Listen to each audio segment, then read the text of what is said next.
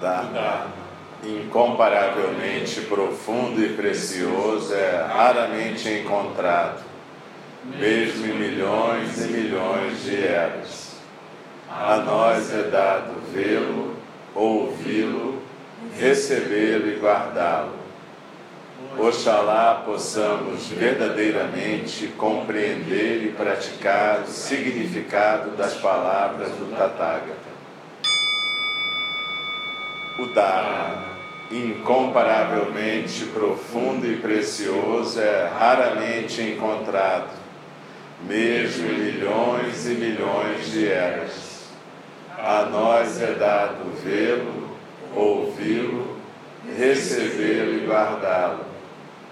Oxalá possamos verdadeiramente compreender e praticar o significado das palavras do Tathagata o Dharma, incomparavelmente profundo e precioso, é raramente encontrado, mesmo em milhões e milhões de eras. A nós é dado vê-lo, ouvi-lo, recebê-lo e guardá-lo.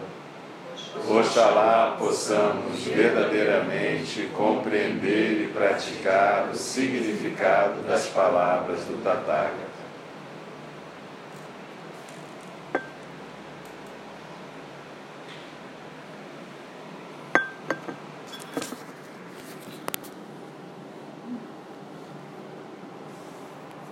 Procura reencontrar sua postura de zazen, o centro, no hara, quatro dedos abaixo do umbigo, no centro do seu corpo.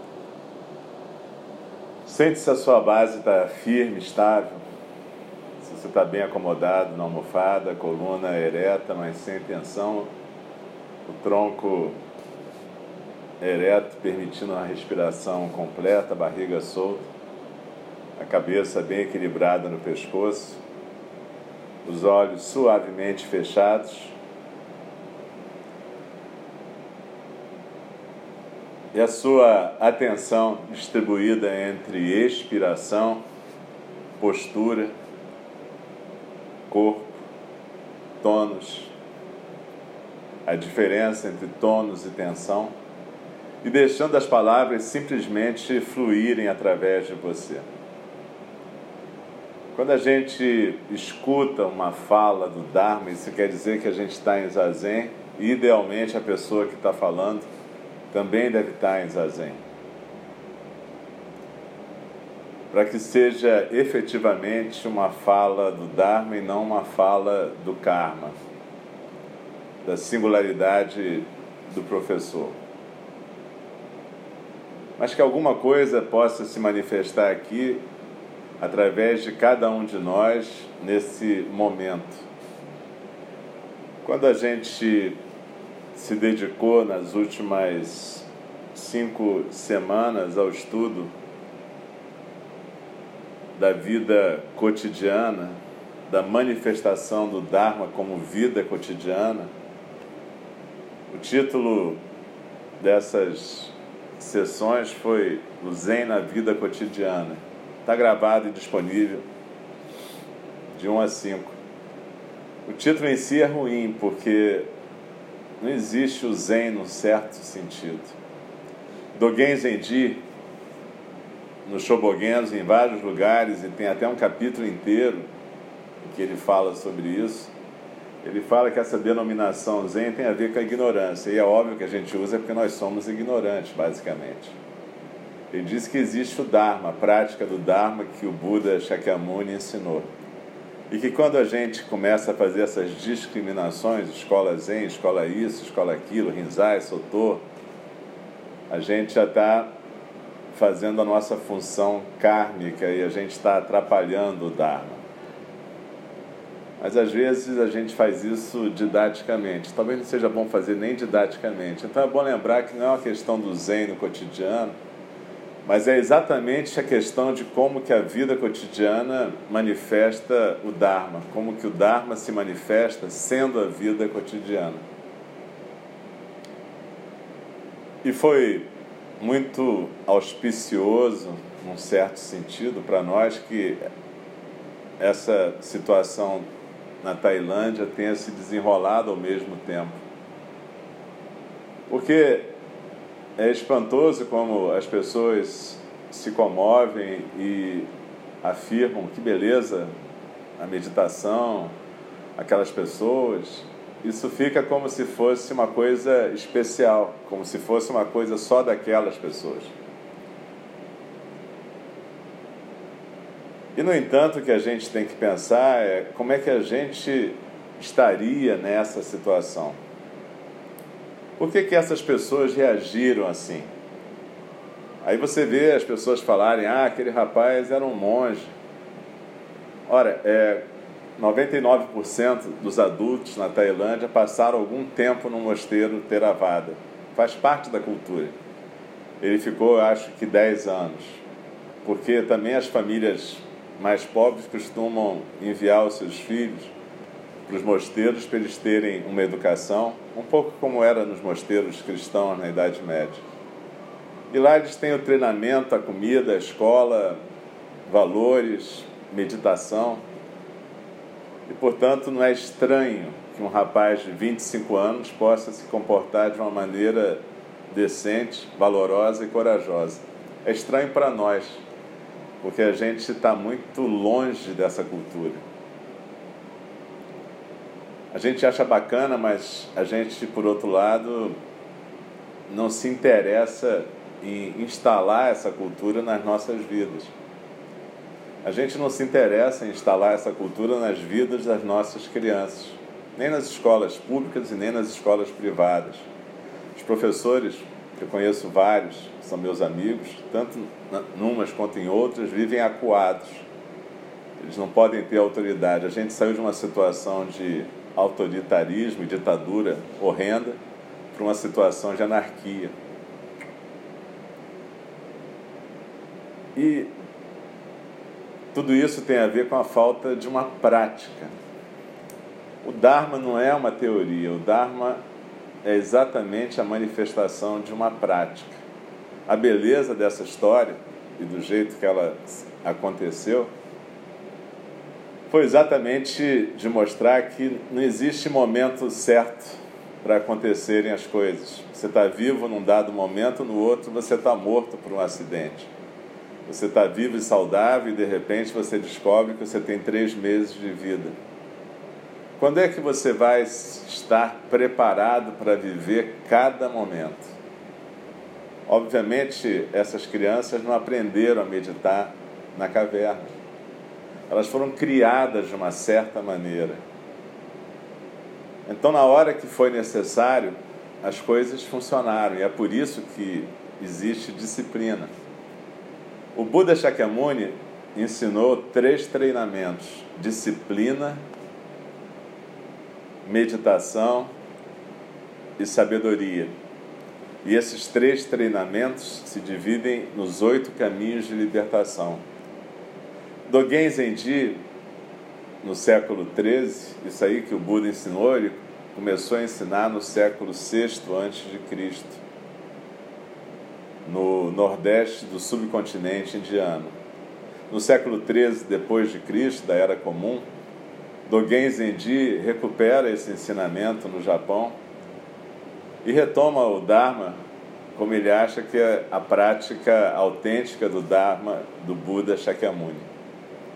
E ele tenta restaurar isso em Kyoto, na capital imperial da época, e não consegue, porque naquela época os budistas estavam mais dedicados a bebedeira, discussão metafísica e acúmulo de riqueza e poder político.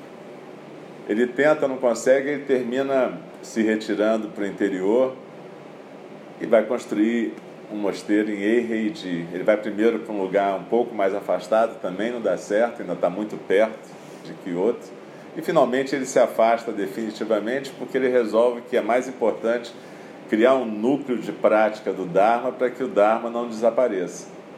E que um dia as pessoas vão poder viver aquilo. Hoje em dia, se você fala que legal, os japoneses, quando teve o um acidente nuclear, se comportaram super bem. Isso significa que durante sete, oito séculos, essa prática do Dharma foi entrando na cultura, mesmo para quem não é religioso. E é assim que as coisas funcionam. Quando a gente fala do nosso nome, Templo do Cuidado Amoroso Eterno, tem exatamente a ver com a nossa missão. Cuidado amoroso. E esse cuidado amoroso é exatamente a manifestação do Dharma. Quando o mestre Tokuda escolheu esse nome, ele escolheu esse nome exatamente porque ele queria mostrar essa manifestação do Dharma. O cuidado amoroso com tudo. Começa com cuidado amoroso com a gente, passa pela prática, pela casa, pela família, pela comunidade, pelo país, pelo mundo e pelo universo. A gente vai treinando do menos para o mais. A gente não começa tentando salvar o universo, a gente começa tentando cuidar da gente o suficiente para que a gente tenha saúde e possa cuidar dos outros e do ambiente em torno.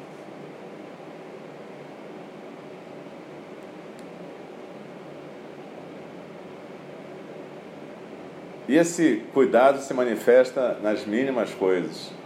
Se o Cláudio está sentado ali fora, é porque ele está com um momento da gripe dele mais contagioso e ele não quer ficar aqui dentro. Que a gente está respirando em conjunto. Essas coisas é assim que a gente vai prestando atenção. A gente cuida da gente. A gente não fica a noite inteira em rede social para depois passar o dia inteiro cansado. Então, tem coisas de uma disciplina básica do Dharma que a gente chama esforço correto, que é esse esforço. Cuida do corpo, cuida da respiração, cuida da tua alimentação, do teu sono, para que você possa ter saúde suficiente para começar a cuidar do que está em torno de você. Cuidar do seu quarto, da sua casa, da sua família, enfim, do seu cachorro, do seu gato, da sua planta. Cada um de nós é uma forma de manifestação do Dharma. Não existe o Dharma certo e o Dharma errado. O que existe é você poder manifestar completamente o Dharma, seja como morador de rua, seja como médico, seja como policial, professor, aluno, seja o que for. Cada um de nós é uma possibilidade de manifestação do Dharma. E cabe a nós não atrapalharmos esse Dharma. E foi isso que o Buda Shakyamuni legou para a gente, um método para que a gente não atrapalhe o Dharma. Esse método tem a ver com esse cuidado amoroso básico com a nossa saúde. Dois, tem a ver com a prática. E essa prática, ela, se vocês observarem aqui no templo, Nesse templo a gente tem 30 horas por semana dedicadas ao trabalho meditativo. Mais ou menos.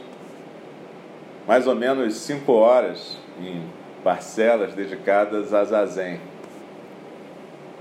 30 minutos dedicados à falação, fala do Dharma. 30 minutos por semana. Talvez a gente possa pensar o que é mais valorizado aqui é exatamente a manifestação cotidiana do Dharma. O que, que é? Limpar, cuidar da casa, sentar. Não é ficar viajando na maionese sobre budismo, gente. Budismo é muito legal, como qualquer manifestação religiosa, mas, na verdade, o que interessa é o que a gente está fazendo a cada momento. É bacana falar sobre mindfulness e aqui e agora mas aqui agora só existe quando a gente está fazendo alguma coisa. Se a gente está só pensando, masturbação mental, isso se chama procrastinação. Deixar de fazer o que tem que ser feito em cada momento. Por isso, Dogen Zenji falava em aspiração correta e determinação. Escolher uma meta e seguir essa meta. Seguir o caminho que você escolhe. O Dharma não é um, uma poesia espiritual, é uma poesia vivencial. Na medida que a sua vida for uma demonstração do Dharma, aí sim a espiritualidade está acontecendo. A vida desse professor e dos seus alunos na caverna foi uma demonstração do Dharma. Mas como é que eles chegaram ali? Como é que eles vivem cada momento do dia? Será que você vai esperar ter um diagnóstico de doença terminal para começar a pensar nisso?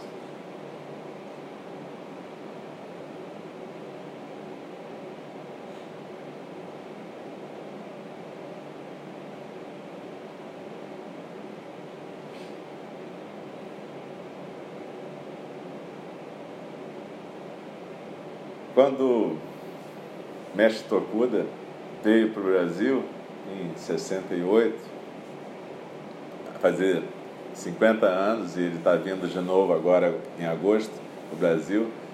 Ele vai ficar alguns dias aqui em Niji. Eu ainda não recebi dos organizadores exatamente a programação dele em todos os lugares, mas ele vai passar um tempo aqui. Evidentemente, vocês vão poder conviver com ele aqui. Entre 2 e 5 de agosto, mais provavelmente entre 2 e 4, porque 5 é domingo, ele vai estar o dia inteiro dando um curso fora daqui. Mas, de qualquer jeito, quando ele veio para cá em 68, ele tinha uma missão, que era compartilhar o Dharma com os brasileiros. E foi isso que ele fez. Ele não estava preocupado com o resultado imediato disso. A gente de manhã recita na cozinha uma, um pequeno verso em que a gente fala que o nosso trabalho seja sem expectativa de resultado. Ele vale pelo que ele vale, pelo que ele é. A gente tem como meta manifestar o Dharma de várias maneiras, mas sem expectativa, a gente vai fazer o que é possível.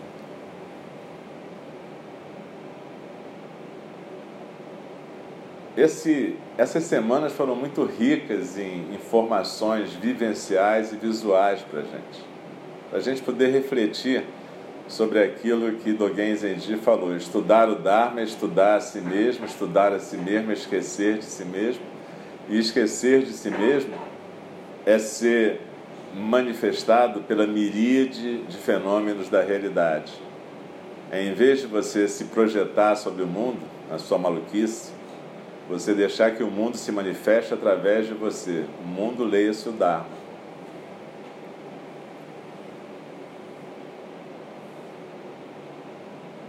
Então as pessoas, de forma geral, escolhem alguns heróis e alguns vilões. Os heróis e os vilões são parte nossa, a gente é parte deles. É bacana ver esse pessoal da Tailândia, que eles sirvam de exemplo para nós. Não só o pessoal que estava na caverna, como o pessoal que organizou o resgate, que por acaso eram forças especiais que vivem em forma de disciplina. De novo, é, essas coisas não se improvisam de uma hora para outra. Quando o Buda falava do precioso nascimento humano, ele dizia que a gente recebia a possibilidade de praticar, treinar e aprender. Mas a gente tem que fazer uma escolha. A gente tem que ter uma aspiração. Isso não vai cair no colo da gente. Então a gente tem heróis, bacana. Vamos ter heróis e vamos seguir. O que, que esses heróis fazem para serem o que são? Para isso que servem modelos. Quando a gente fala Buda, Dharma e Sangha, os três tesouros, os três refúgios.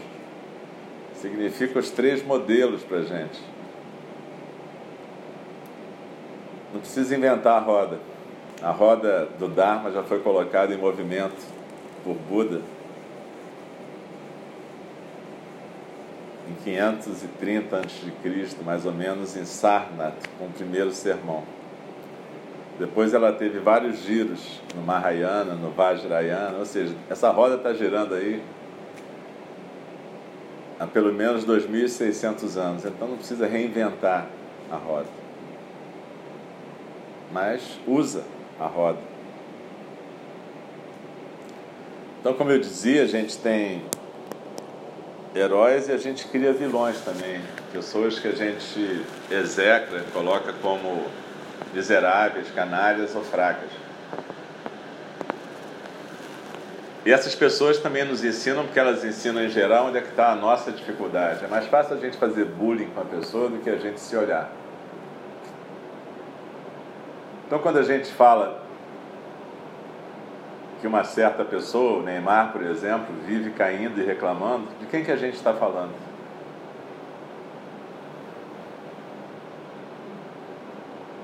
A gente vive numa cultura de reclamação. A gente vive numa cultura narcisista, onde a gente acha que tudo tem que vir para nós da maneira que a gente quer. E a realidade vem como um cara de dois metros dando um carrinho por trás. É assim que a realidade aparece. A realidade tem uma zaga impossível. Então, se cada vez que a realidade te der uma canelada, você sair rolando e reclamando para o juiz, vai ser difícil você viver. Então aprende a jogar.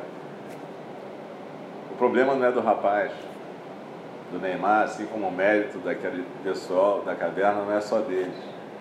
Nós todos somos, os meninos, o técnico e o Neymar. A gente faz escolhas a cada momento.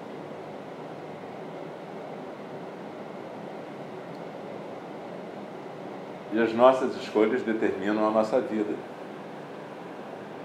Então, se você quer mudar a política, não adianta ficar postando coisas bacanas no Facebook. Vai participar de algum partido, cacete. A eleição é agora em outubro. Em vez de falar mal dos políticos, se mete no partido, entende o que é um partido. Participa, escolhe uma pessoa para votar. Ou então cala a boca. Mas reclamação para quê?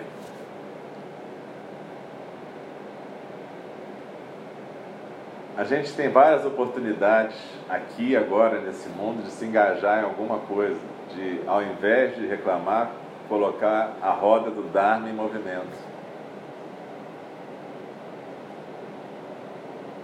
É sobre isso que o Buda sempre ensinou. Como é que você se liberta dos comportamentos compulsivos? Tenha aquilo que está na primeira nobre tarefa. Você tem que observar que eles estão vinculados a essa necessidade eterna de ficar gozando, de ser feliz. E você tem que ver que você pode parar com isso. Você pode mudar a sua vida através dos três treinamentos e dos oito caminhos de libertação. É simples e difícil.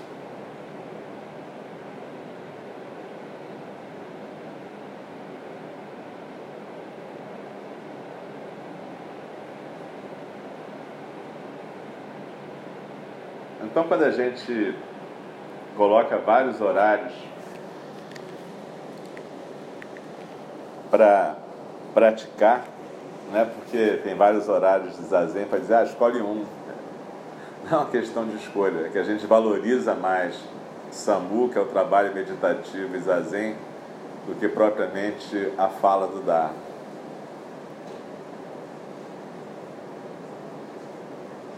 a gente espera mostrar que você pode conviver com a gente nessa casa, com os residentes, e descobrir que existe uma possibilidade de você se determinar a ser um cuidador de você mesmo, da sua família, da sua comunidade, do seu mundo.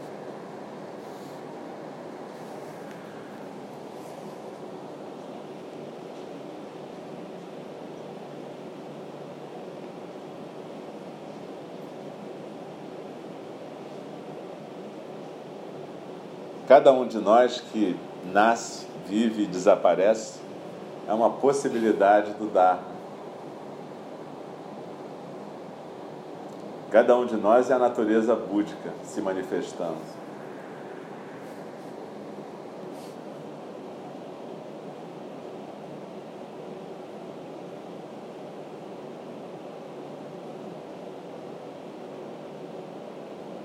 Então, que a gente possa efetivamente fazer jus a esse precioso nascimento humano.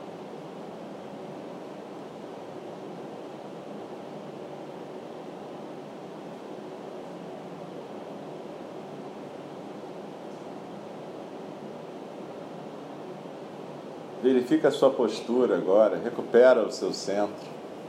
Entende o que é a disciplina a cada momento. A disciplina também tem a ver com a postura a cada momento.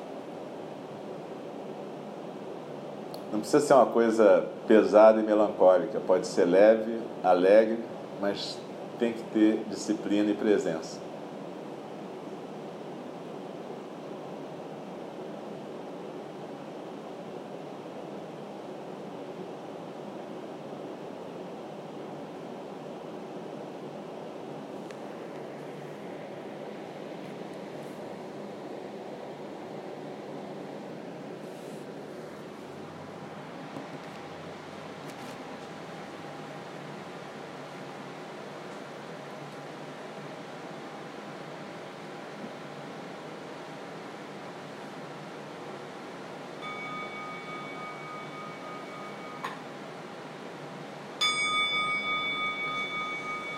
As criações são inumeráveis, faço voto de libertá-las.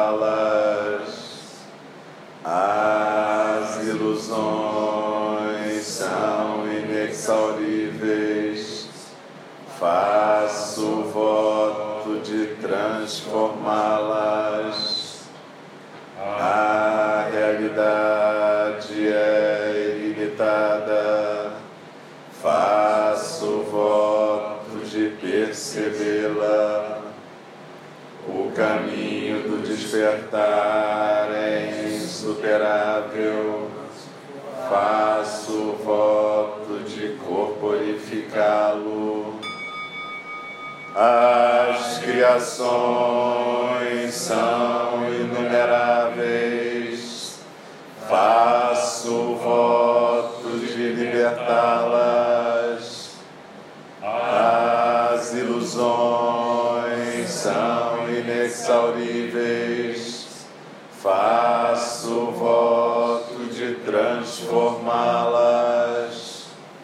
A realidade é ilimitada, faço voto de percebê-la o caminho do despertar é insuperável. Faço voto de corporificá-lo. As criações são inumeráveis. Faço voto de libertá-las.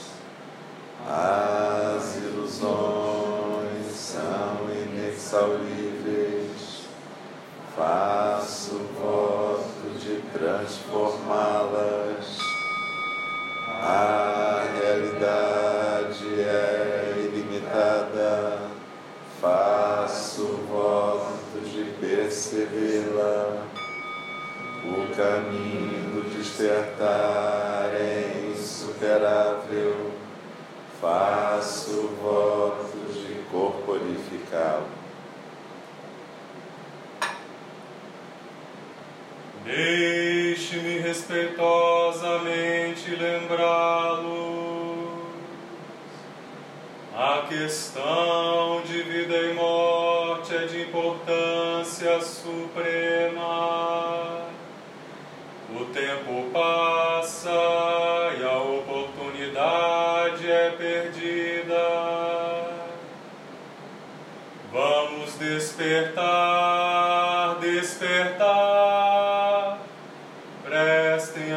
Atenção.